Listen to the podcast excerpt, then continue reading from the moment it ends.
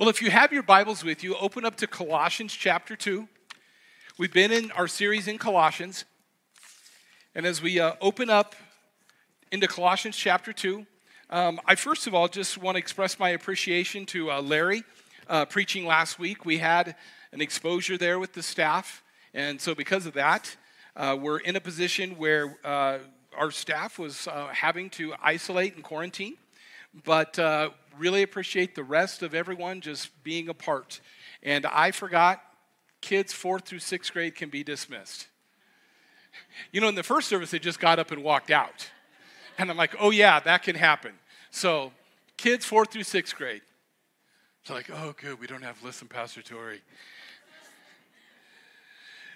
But I do. I really appreciate Larry uh, stepping in and, and uh, sharing from Colossians 2. And, and there was a verse that he shared there in Colossians 2. Look at verse number 8. Verse number 8, it says, Be careful that no one takes you captive through philosophy and empty deceit based on human tradition, based on the elemental forces of the world, and not based on Christ, not based on Jesus Christ. If you remember when we started this series in Colossians, I made mention of the fact that you can oftentimes tell what a spiritual belief system is about by really finding out the answer to two questions. Number one, who is Jesus? Who is Jesus? Do people believe that Jesus Christ truly is God in the flesh, fully God, fully man, that he lived a perfect, sinless life, that he redeemed us by his death at the cross, and that he rose again? Do you believe that? And then the second question is, is how do you get to heaven?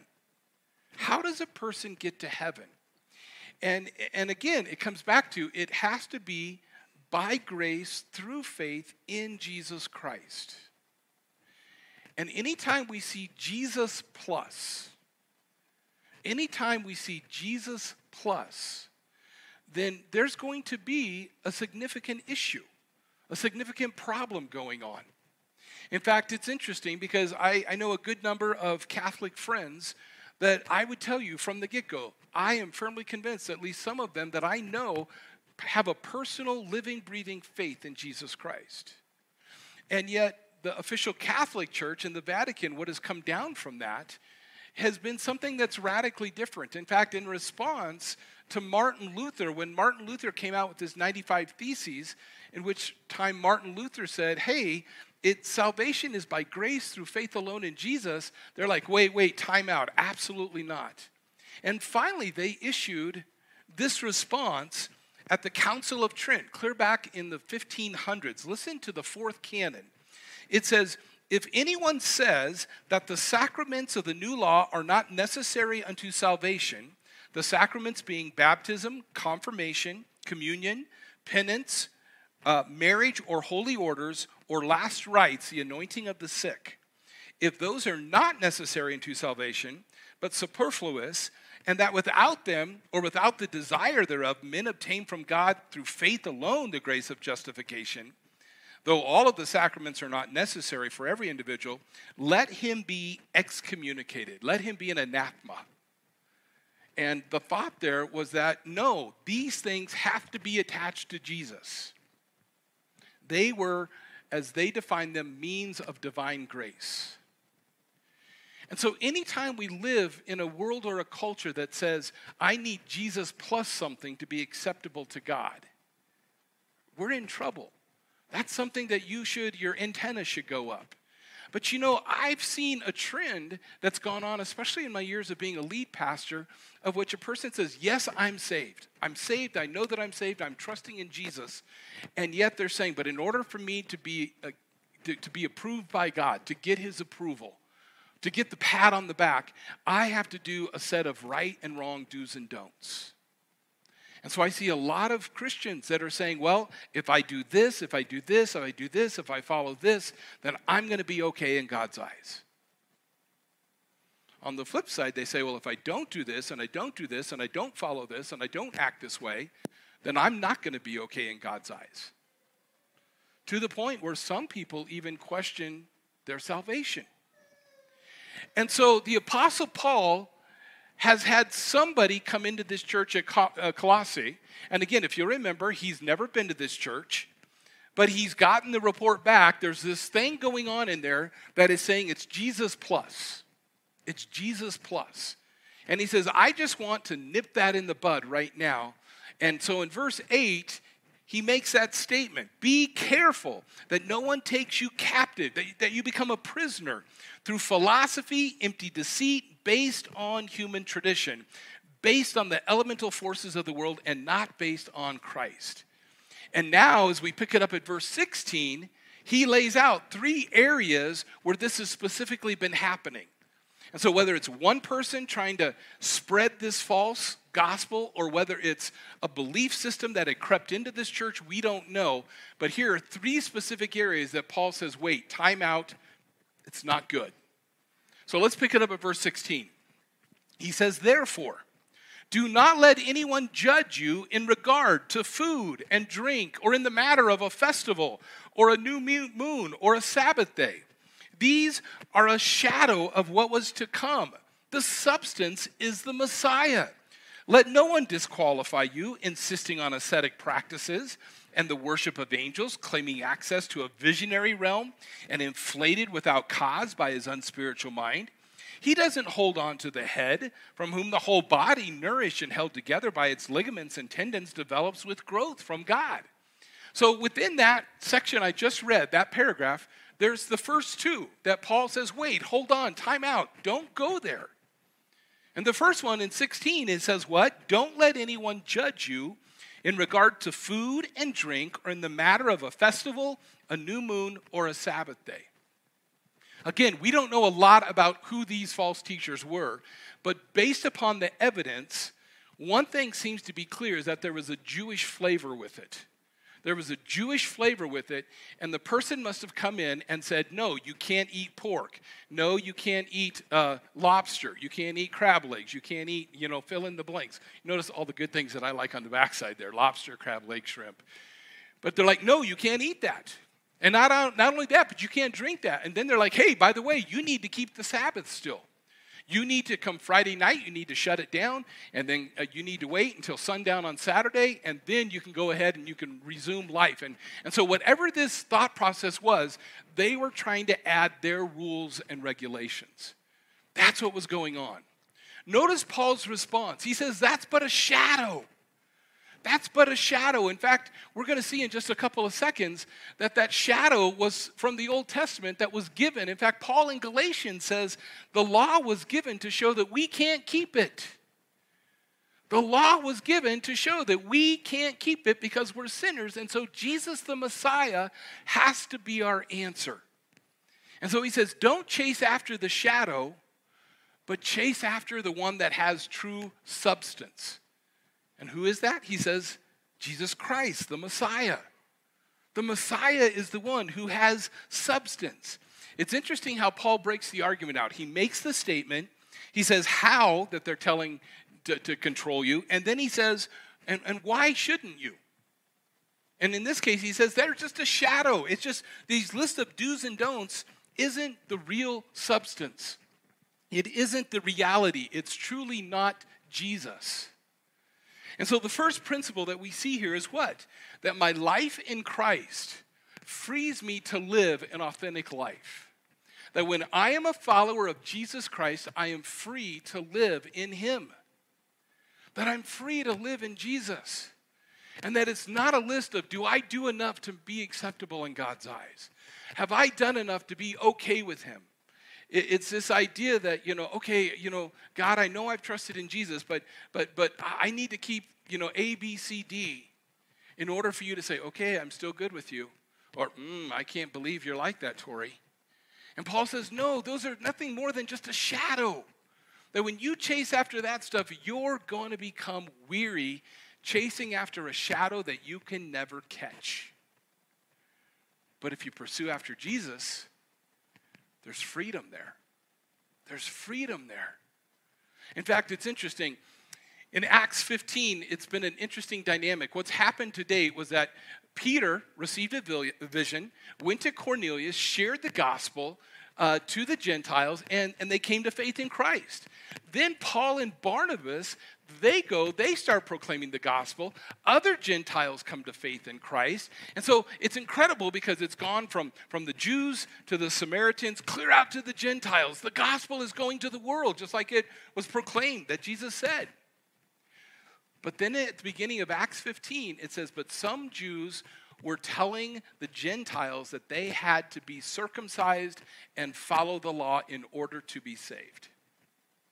And so this big council developed at Jerusalem, at which Peter's the one who stood up, and Peter said, Wait, guys, hold on.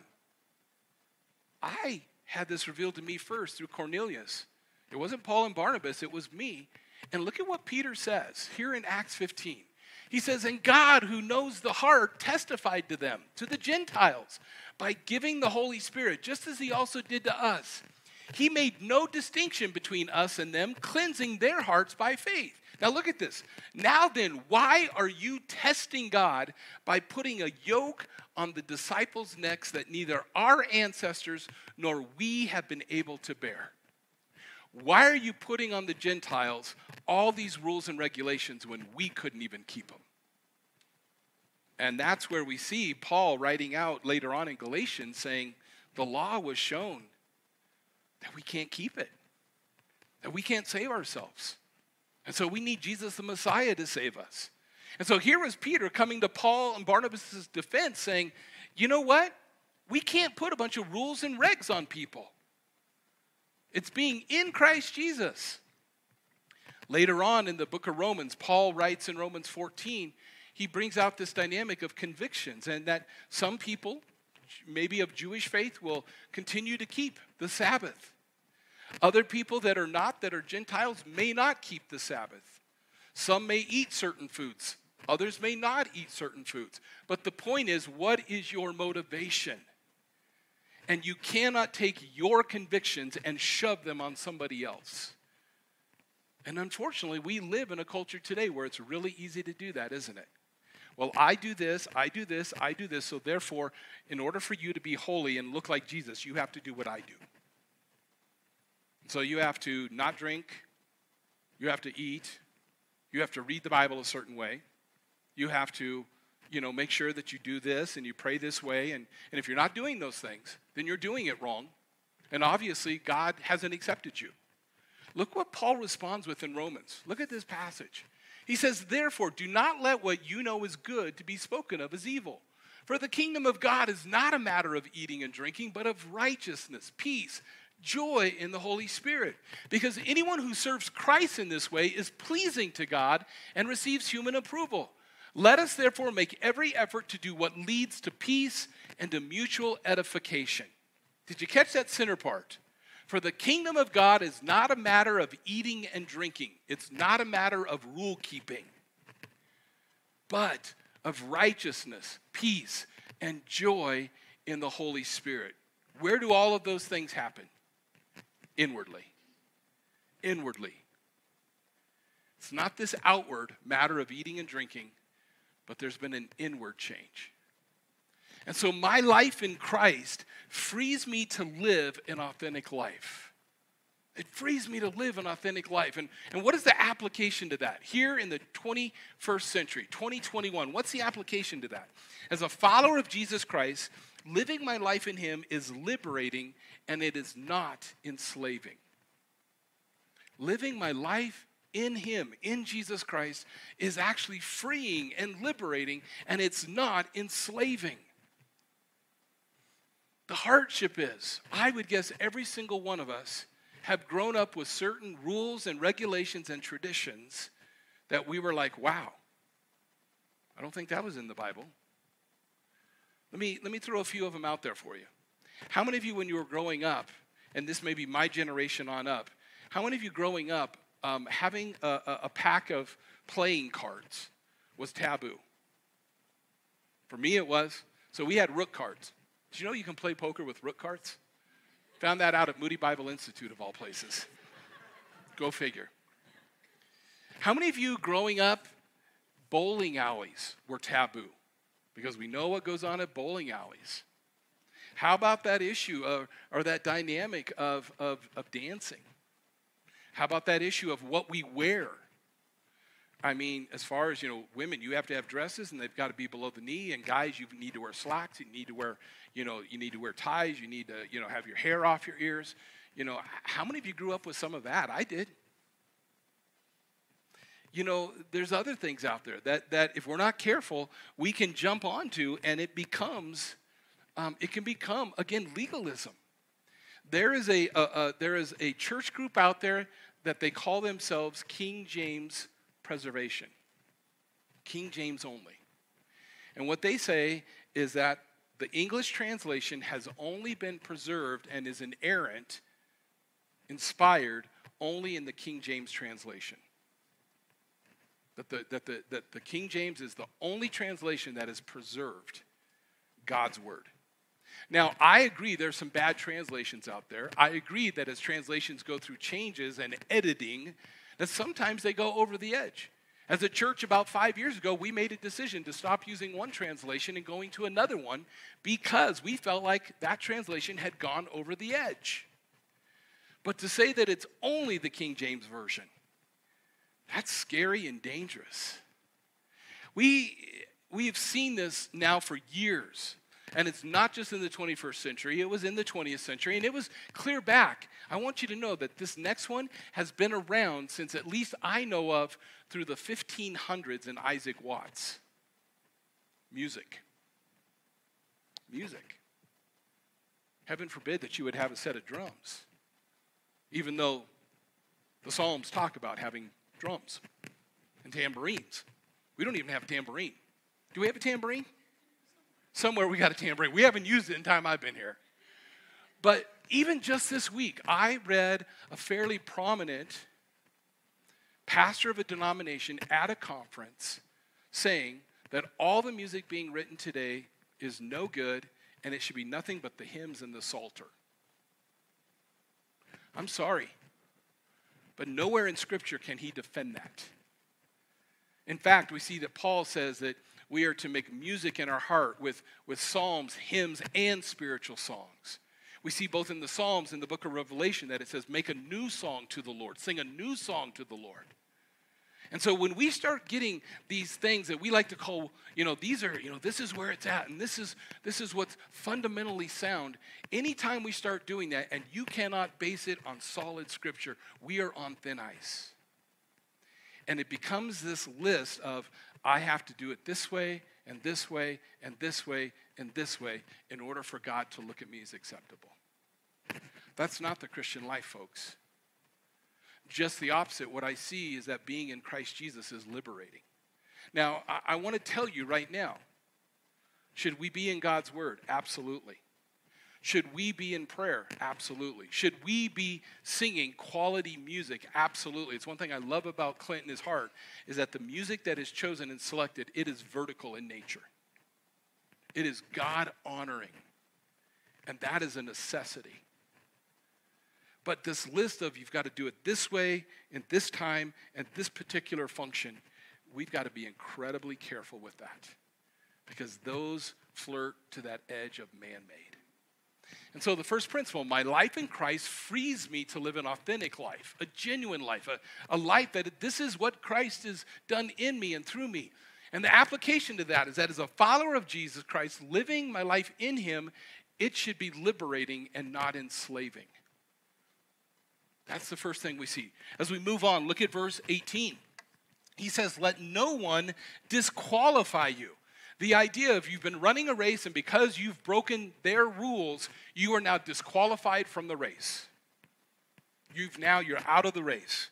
He says, Let no one disqualify you, insisting on aesthetic practices and the worship of angels, claiming access to a visionary realm and inflated without cause by his unf- uh, unspiritual. The word there is fleshly, by his fleshly mind. I wish the word fleshly would have stayed in there. By his fleshly mind. He doesn't hold on to the head, from whom the whole body, nourished and held together by its ligaments and tendons, develops with growth from God. And so the next thing he says, he says, people are now saying, well, you've been disqualified because you're not doing these things and you have not received visions from angels.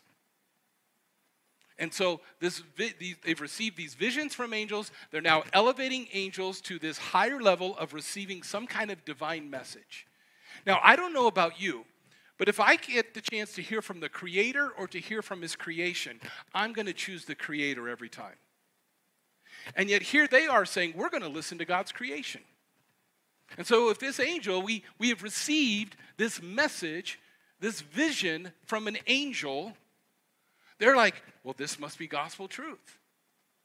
It's interesting in 1 Thessalonians, uh, 1 Thessalonians chapter 5, that we see these words that Paul writes. He says, Don't stifle the spirit, don't despise prophecies, but, but test all things.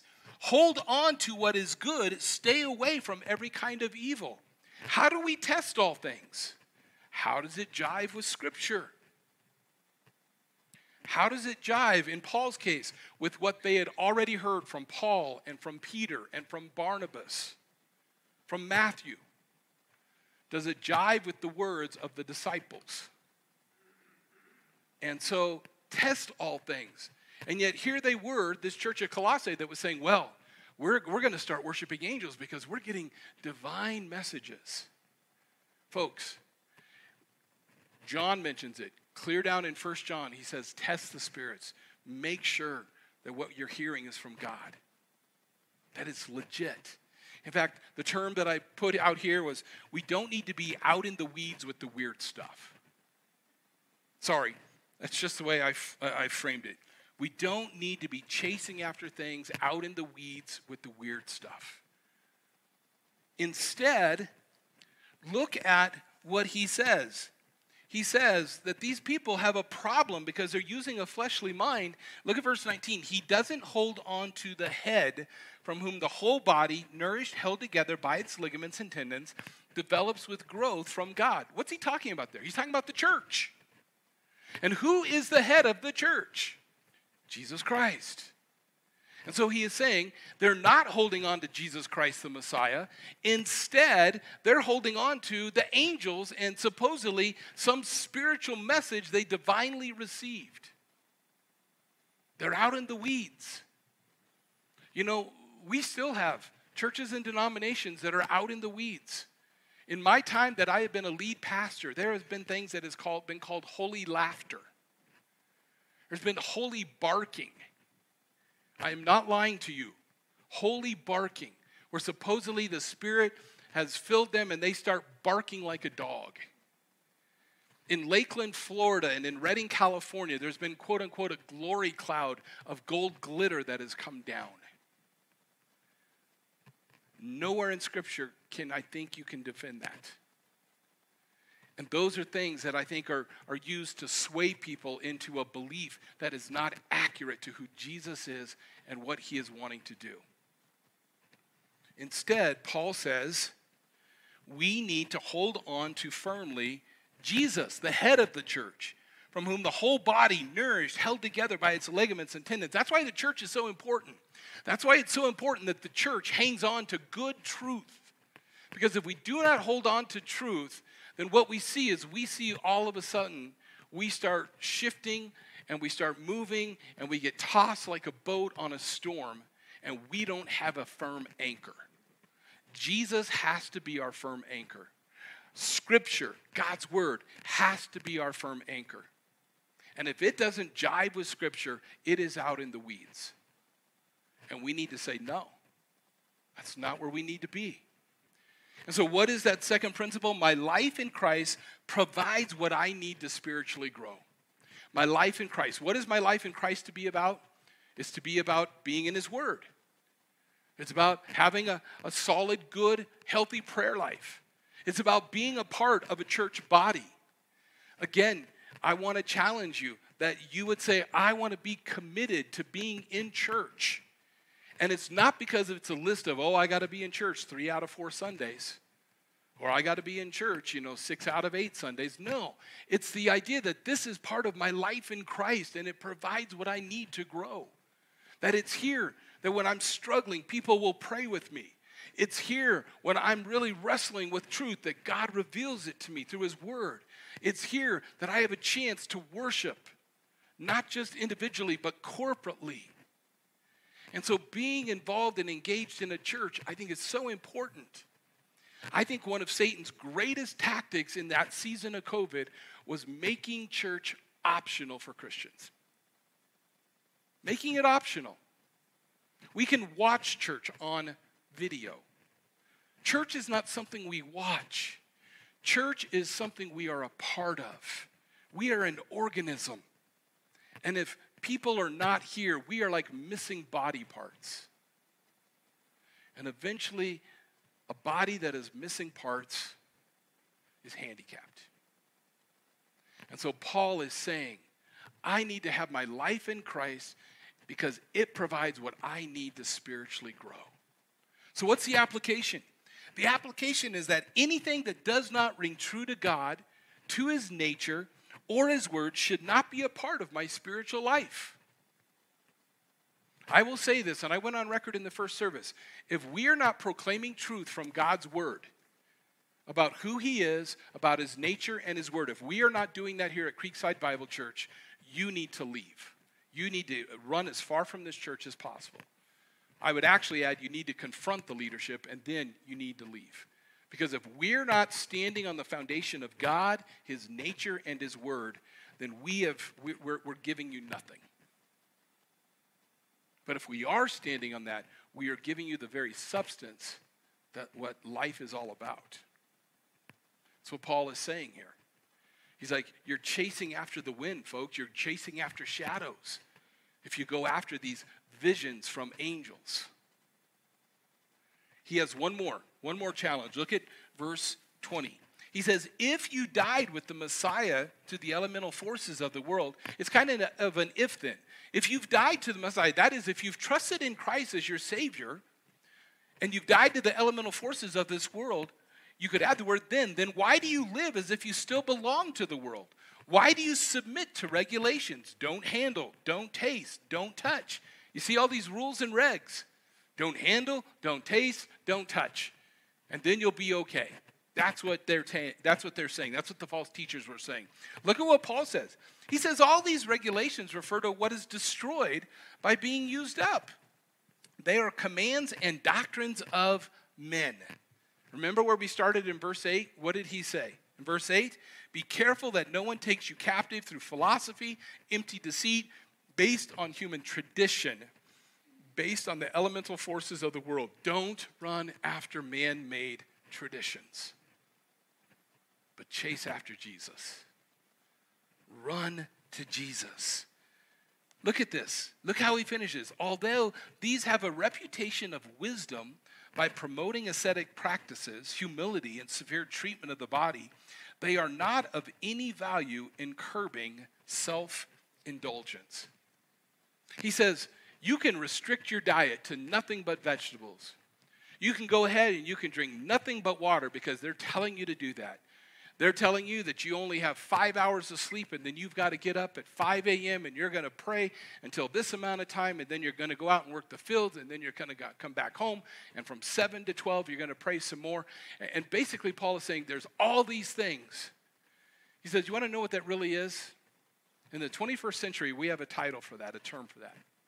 It's called behavior modification. It's this idea that let's change our outward behavior and then our inside is okay. No. And that's why we see people struggling.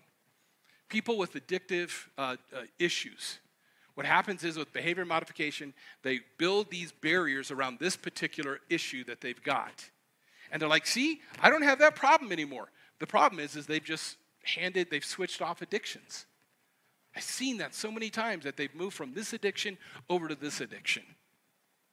Because it's behavior modification, it's outward.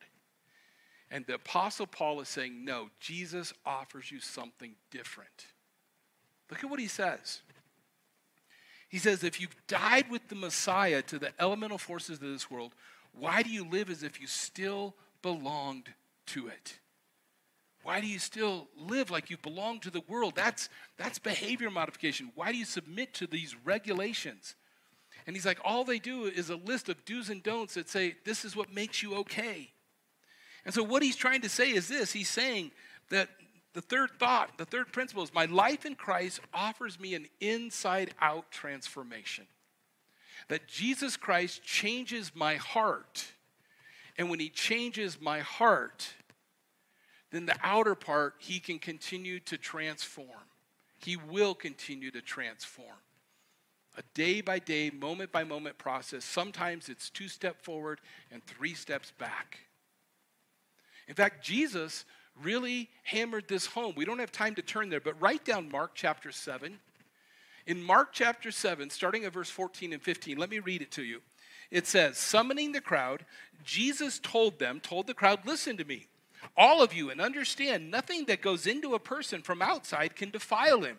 But the things, the things that come out of a person, his heart, are what defile him. And so then the disciples later on, a few minutes later, said, Hey, Jesus, we didn't get that parable. And Jesus said, It's not a parable, it's a principle. He's like, Whatever you take in, whatever you eat, whatever you drink, it's going to be eliminated out of your system in 24 hours. He said, That's not the issue, whether you eat pork or not. He says, The issue is what comes out of the heart. He says, Because what comes out of the heart, that's where you see the problem of sin. And unless Jesus transforms the heart, we do not have true transformation. And so that's why I think we see a lot of people that are churchgoers that check the boxes and they're like, hey, why is my life not, not, not more abundant? Jesus said he'd give me an abundant life. And, and, and it may be because they're doing all these outward things, but they've never truly ever said, Jesus, I need you to transform me, to save me. Jesus, I'm trusting in you to be my Savior. I'm trusting in you to be my advocate, to be my mediator. That's what Jesus said. He said, I have those. He, he is right now, folks, He right now is your mediator. Right now, He is your advocate. 1 John chapter 2. So that Jesus is at work in your life right now if you're a follower of Jesus Christ. Now, one of the problems that happens is that anytime you speak on something like this and we deal with legalism, people have a tendency to fall over on the side of what I call license. And that is, oh, that means I can do whatever I want. I don't have to read my Bible. Oh, I don't need to pray. I don't need to go to church. I don't, I don't need any of that stuff because Jesus has saved me. No, that's not what I'm saying. I'm saying living a life of true liberty in Christ actually is walking a tightrope where we don't do these things because we have to. We spend time in God's Word because we want to. We pray to the Lord because our heart desires to, to, to talk to Him. We come to church not because my, my parents made me or my spouse made me or, or my kids made me come to church. I come to church because I want to worship the living God and I want to do it with other brothers and sisters in Christ. Do we see the difference? Legalism says I have to. License says, I don't have to do anything. Liberty says, I want to. Jesus, because you died for me, I want to live for you. Can I say that one more time? Jesus, because you laid down your life for me, I want to live my life for you. I want to. Because you've transformed my heart. You've given me life. You've given me freedom. You've given me hope. So I want to know you and I want to read your Bible. I want to hear from you. I want to spend time talking to you. I want to worship you with other brothers and sisters in Christ. I want to grow in that relationship because of what you did for me. Do we see it? Here was Paul trying to really, really come down and saying, you know what? It's not a bunch of, I have to do this, especially stuff that's out in the weeds that wasn't accurate. But he's also saying, it doesn't give you a freedom just to not do anything. The picture is that we are in Christ Jesus. So let's live for Christ Jesus. So, what's the application? As followers of Jesus Christ, We are called to march to the beat of his drum and not some man made set of rituals, rules, and you could have added the word regulations. We march to the beat of Jesus. We stay in step with Jesus, in tune with him, so that we live for him. Thanks for hearing me. Let's pray.